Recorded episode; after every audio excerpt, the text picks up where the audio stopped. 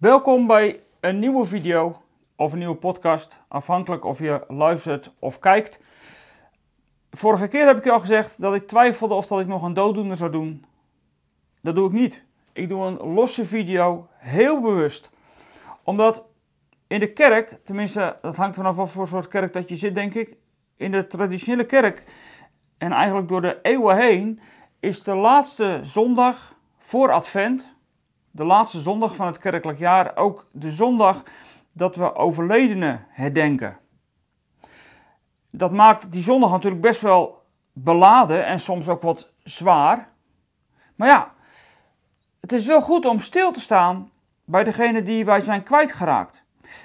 En nou ben ik in eerste instantie opgegroeid in een traditie waar dat altijd op oudjaarsavond allemaal gebeurde. Dat vond ik altijd loodzwaar. Je zat met je hoofd bij het vuurwerk en helemaal niet bij uh, een lijst met overledenen.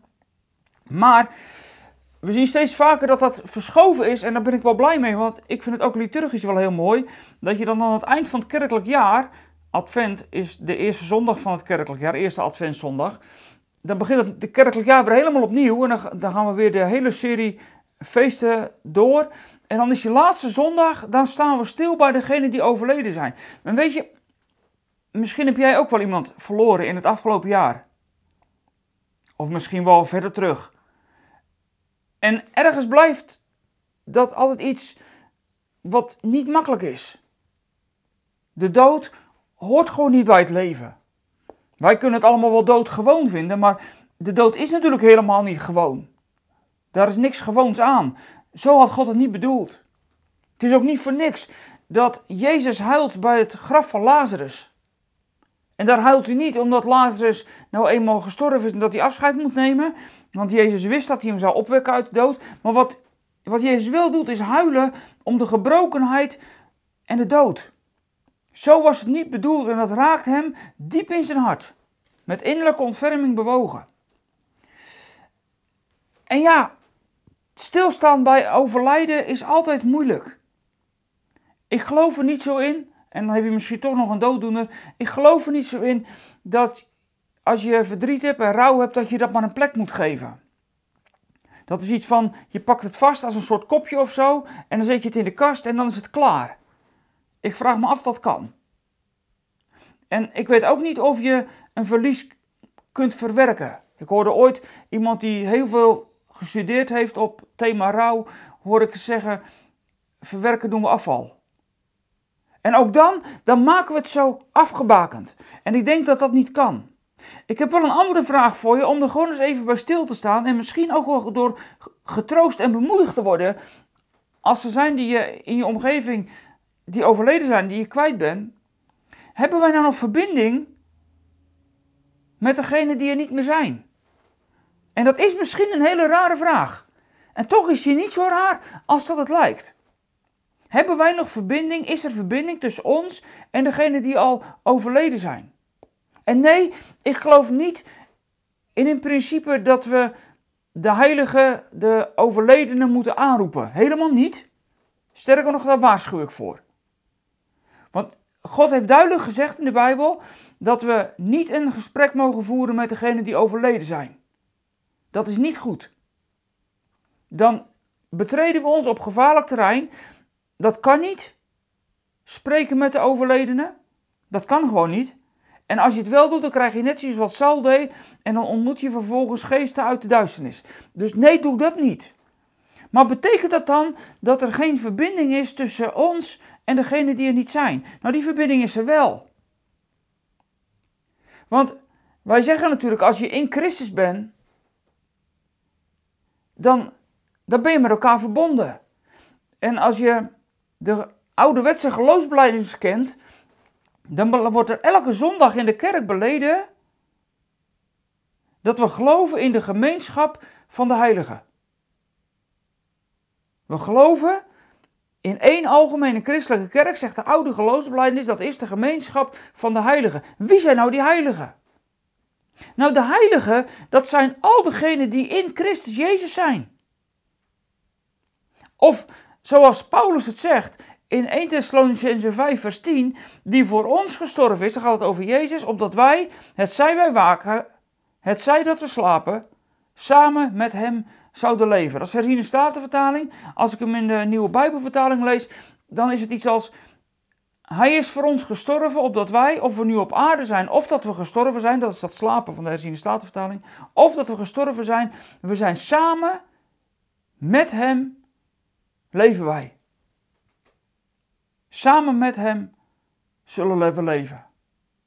Dus die heilige, die kerk van Jezus, die verzameling van gelovigen, dat zijn niet alleen de gelovigen die hier op aarde nog leven, maar het zijn ook degenen die al thuis zijn in de hemel.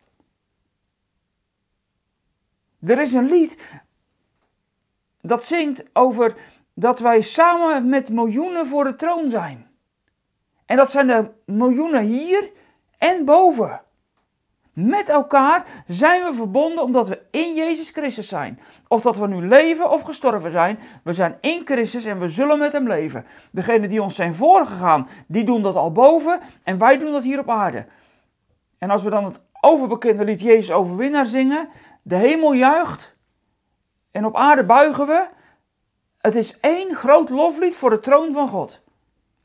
En weet je, ik kwam pas geleden achter en dan denk je nou over zo'n thema als rouw en we zijn in de gemeente waar ik werk ook mee bezig en dan denk je erover na en dan zeg je heel vaak als iemand overleden is, hij is er niet meer of zij is er niet meer. Maar is dat nou wel waar? Als je die woorden van Paulus hier serieus neemt uit 1 Thessalonicense 5, dan zegt Paulus dat we leven, of dat we dat hier nou op aarde doen, of dat we gestorven zijn, maar we leven in Christus. Is het zo dat degenen die ons ontvallen zijn, die gestorven zijn, zijn die inderdaad, die zijn er niet meer? Ik vraag me af of dat we dat moeten zeggen. Ja, ze zijn niet meer onder ons, dat klopt. Maar als ze in Christus gestorven zijn, zijn ze springlevend. Dan zijn ze misschien wel meer levend dan jij en ik bij elkaar. En dat is dan ook wel de reden dat als je de Hebreeënbrief leest, dat is natuurlijk een ingewikkelde brief. Voor een heel groot deel, tot en met hoofdstuk 10, is de Hebreeënbrief best wel ingewikkeld. Maar in, in, in Hebreeën 11, dan schrijft degene die de Hebreeënbrief heeft geschreven, we weten niet wie hem heeft geschreven, maar de schrijver van de Hebreeënbrief, die zegt dan in Hebreeën 11, dan noemt hij allemaal geloofsgetuigen op. Dat zijn er een heleboel, een hoofdstuk vol. Allemaal grote namen en kleine namen. Allemaal die ondertussen al overleden zijn en al lang bij de Heer zijn. Sommigen met naam, heel veel met naam, maar sommigen ook zonder naam. De martelaren, die noemt hij dan in het algemeen. Maar hebben die overledenen ons dan nog iets te zeggen? Nou ja, in ieder geval, ze zijn ons voorgegaan. En overigens, als je openbaring leest, opmerkelijk dat er in openbaring gesproken wordt over de gebeden van de heiligen en die worden dan als een wierookoffer bij God gebracht. Zijn dat dan alleen de heiligen op aarde? Nee, dat zijn ook de heiligen die al gestorven zijn. Zelfs de martelaren die onder het altaar liggen, die zijn al gestorven, maar die roepen daar onder dat altaar nog steeds, Heer, hoe lang nog? En dat is een gebed. Dus de heiligen boven en de heiligen hier op aarde, wij, de gelovigen, met elkaar dienen we nog steeds dezelfde God. En blijkt dus zelfs dat de heiligen in de hemel zelfs bidden. En of dat ze nou voorbeden nog voor ons doen of niet, ik weet het allemaal niet precies. Daar zegt de Bijbel niet veel over. Maar de schrijver van de Hebreeënbrief maakt wel duidelijk dat het ongelooflijk belangrijk is dat we, die, dat we degenen die ons zijn voorgegaan, de gelovigen die ondertussen naar boven zijn, dat we die moeten herinneren. Dat is belangrijk. Dus degenen die jou ontvallen zijn, en zeker degenen die in Christus gestorven zijn, die moet je in herinnering blijven roepen. Nee, je moet ze er niet bij roepen. Je moet in herinnering roepen wat ze jou hebben geleerd. Ze zijn alleen al even vooruit, maar ze zijn niet weg. Ik geloof dat het belangrijk is dat we de lege plaatsen die we hebben hier op aarde, omdat er zijn die al lang naar huis zijn, dat we die lege plaatsen moeten vullen met herinneringen. Zoals de schrijver van de Hebreeënbrief doet in Hebreeën 11. Bij allemaal vertelt hij waarom dat het belangrijk was, hoe dat ze hebben geloofd. En uiteindelijk, en dan kom je in hoofdstuk 12, ik zal een klein stukje uit hoofdstuk 12 lezen. dan zet hij al die gelovigen als het ware op een grote tribune. Ik preekte hier vorig jaar over in mijn eigen gemeente en uiteindelijk hebben we al die overledenen met een kaarsje symbolisch op die tribune gezet. Want de schrijver van de Hebreeënbrief, die noemt wel een heleboel gelovigen en noemt hij, hij noemt hen en zet hen op de tribune en ze moedigen ons aan. Maar die tribune is nog steeds niet vol. Want als die tribune helemaal vol zal zijn en de laatste heilige die naar huis moet is binnen, of de laatste heilige die tot geloof is, de laatste die tot geloof is gekomen is erbij gekomen, dan stopt die, dat vullen van die tribune en dan zal het laatste oordeel aanbreken. En dan gaan degenen die in Christus zijn allemaal naar huis. En dan schrijft de Hebreeënbriefschrijver het volgende. Als hij heel hoofdstuk 11 heeft geschreven, en je moet het nog maar een keer lezen. Dat is een ongelooflijk hoofdstuk met al die geloofsgetuigen. En dan zegt hij, nu wij door zo'n menigte van geloofsgetuigen omringd zijn, moeten we ook elke last van ons afwerpen, evenals de zonde waarin we steeds weer verstrikt raken en vastberaden de wedstrijd lopen die voor ons ligt. En laten we daarbij de blik gericht houden op Jezus, de grondlegger en voltooier van ons geloof. Met de vreugde voor ogen die voor hem in het verschiet lag, heeft hij het kruis verdragen, de schande veracht. En hij heeft zijn plaats ingenomen aan de rechterzijde van de troon van God. Laat het tot u doordringen hoe hij stand hield. Toen de zondaars zich zo tegen hem verzetten, opdat u niet de moed verliest en opgeeft. Dan zegt de schrijver van de Hebreeënbrief, je moet aan de ene kant die tribune voorstellen met al die gelovigen. En ik heb er natuurlijk al over nagedacht, kunnen we dan iedereen die overleden is zomaar op die tribune zetten? Nou ja, daar kun je best wat van vinden. Want wat doe je dan met degene die niet een persoonlijk geloof in Jezus had en wel gestorven zijn? Dat verdriet is misschien immens veel groter dan degene waarvan we weten dat ze thuis zijn. Dat is echt zo. Maar hebben dan diegenen die niet hebben geloofd geen voorbeeld nagelaten? Ik geloof ook dat we moeten zeggen dat er in ieder mens scherven van het beeld van God zijn overgebleven. En het is natuurlijk verschrikkelijk als je weet dat geliefden je ontvallen zijn zonder geloof. Maar dat wil niet zeggen dat ze niet voor jou als een getuige mogen dienen, omdat jij in hen ook de scherven van het beeld van God nog hebt teruggevonden. En ik hoop hè, dat degenen die ons ontvallen allemaal gelovigen zijn. Dat we zoveel mensen om ons heen hebben die dierbaar zijn, die samen met ons wandelen met God. En natuurlijk is het moeilijk op het moment dat je moet zeggen dat er zijn die niet hebben geloofd. En dat vind ik ook moeilijk. En ik kan daar niks in veranderen. Ik weet alleen dat ook dat dan hoort bij de strijd. Waar de Hebreeënbriefschrijver het hier een twaalfde hoofdstuk over heeft. Weet je, het enige wat belangrijk is, dat we alle last van zonde en alle zorgen van ons moeten afschudden en onze blik gericht moeten houden op Jezus. Hij staat aan het eind van die renbaan. En dan is er aan de zijkant die tribune. En hoor je al die gelovigen jou toeroepen. Hou het vol, hou het vol, hou het vol. Ze zitten op die tribune. En terwijl dat je je oog gericht houdt op Jezus, de voleinder van ons geloof. In je ooghoek zie je die tribune met al die gelovigen. En ze roepen je toe. Wij hebben het gered. We zijn thuis. Het was niet makkelijk. Het ging dwars door strijd en lijden en moeite heen. En sommige martelaren. Ze hebben verschrikkelijk geleden, maar ze zitten op die tribune. Al thuis gehaald door de vader. En nu op die tribune moedigen ze je aan. En zo mogen we verbonden zijn met degenen die al thuis zijn. We mogen verbonden zijn met hen die in Christus één kerk zijn met ons. Zij juichen in de hemel. En wij buigen hier. Soms in, soms in aanbidding en soms onder de last waaronder we gebukt gaan. Maar hou vol. Tot het einde toe. Want dat is wat de Hebreeënbrief schrijver meegeeft. Blijf op Jezus letten. En besef dat degenen die ons ondertussen ontvallen zijn, hoeveel het er ook zijn, dat degenen die in Christus zijn al boven zijn en we nog steeds met hen één zijn. En dan wat zij daar doen, en we weten het niet precies, maar wat zij daar doen, dat is goed. En misschien roepen ze het daar inderdaad met elkaar uit. Heer, stop op deze aarde met, met alles wat daar nog gaande is. En tegelijkertijd denk ik dan, maar dan zijn er een heleboel die er straks buiten vallen als dat nu gebeurt. Ik vind het altijd heel lastig. Maar hoe dan ook. We zijn verbonden met hen die ons ook het afgelopen jaar weer ontvielen. Het is niet zomaar los. Ze zijn niet weg.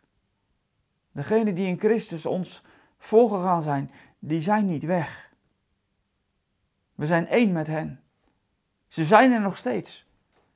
In Gods eeuwigheid. En daar zijn wij ook in. Ondanks dat wij in tijd denken, wij zijn in Gods eeuwigheid. In Christus zijn we al met hen ook gezet in de hemelse gewesten. Dat eeuwigheidsperspectief, in dat perspectief moet je zien degenen die ons ontvallen zijn. En er zijn er inderdaad die al verhuisd zijn naar boven. En wij nog niet, wij zijn nog hier. Onze verhuizing duurt nog. Ik weet niet wanneer. Maar ze zijn niet verdwenen. Ze zijn verhuisd naar het vaderhuis met veel woningen. En straks mogen wij volgen. Weet je, laten we vasthouden dat die getuigen om ons heen ons blijven bemoedigen in de herinneringen die we aan hen hebben. Want wij herinneren ons op welke manier dat ze ons iets van God hebben laten zien. En daarin zijn ze voor ons een zegen. En ik hoop dat dit je mag bemoedigen. Ook als je een keer over dit thema moet nadenken, zoals, zoals nu deze dagen rond Eeuwigheidszondag. Ik vind het altijd een hele, nou ja, ik vind het wel een heftige dag vaak. En als ik een dienst leid, dan voelt het ook zwaar. Maar ik hoop dan dat dit je mag bemoedigen. Gewoon omdat dit een werkelijkheid is die ons hoop geeft en bemoedigt. En dan is het eeuwigheidszondag, de laatste zondag van het kerkelijke jaar. En volgende week is het eerste advent. Dan beginnen we weer opnieuw.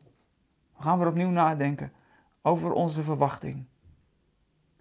En eigenlijk loopt het jaar, kerkelijke jaar uit op die verwachting.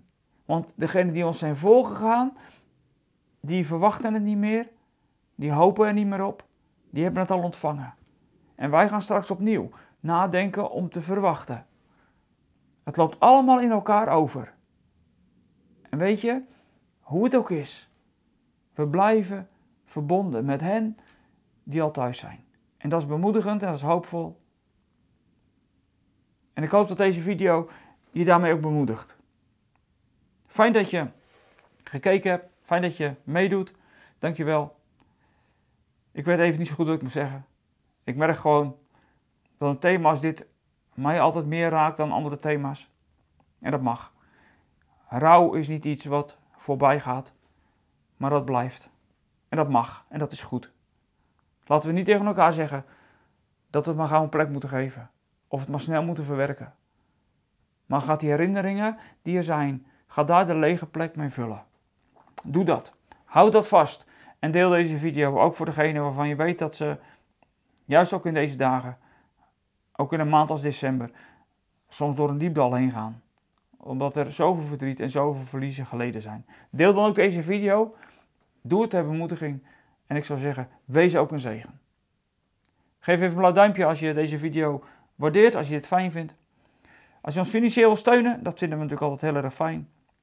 Tof dat je dat doet, als je dat al doet. En als je dat wil gaan doen, nou dan nodigen we je natuurlijk altijd toe uit. Vinden we heel fijn. Dan kunnen wij ook, eh, dan worden onze kosten ook weer gedekt. Want die zijn er ook gewoon bij een videokanaal. Zo werkt dat gewoon. En we zouden het fijn vinden als dat, nou ja, financieel mogelijk blijft. Dankjewel voor nu. En ik zou zeggen, tot volgende week.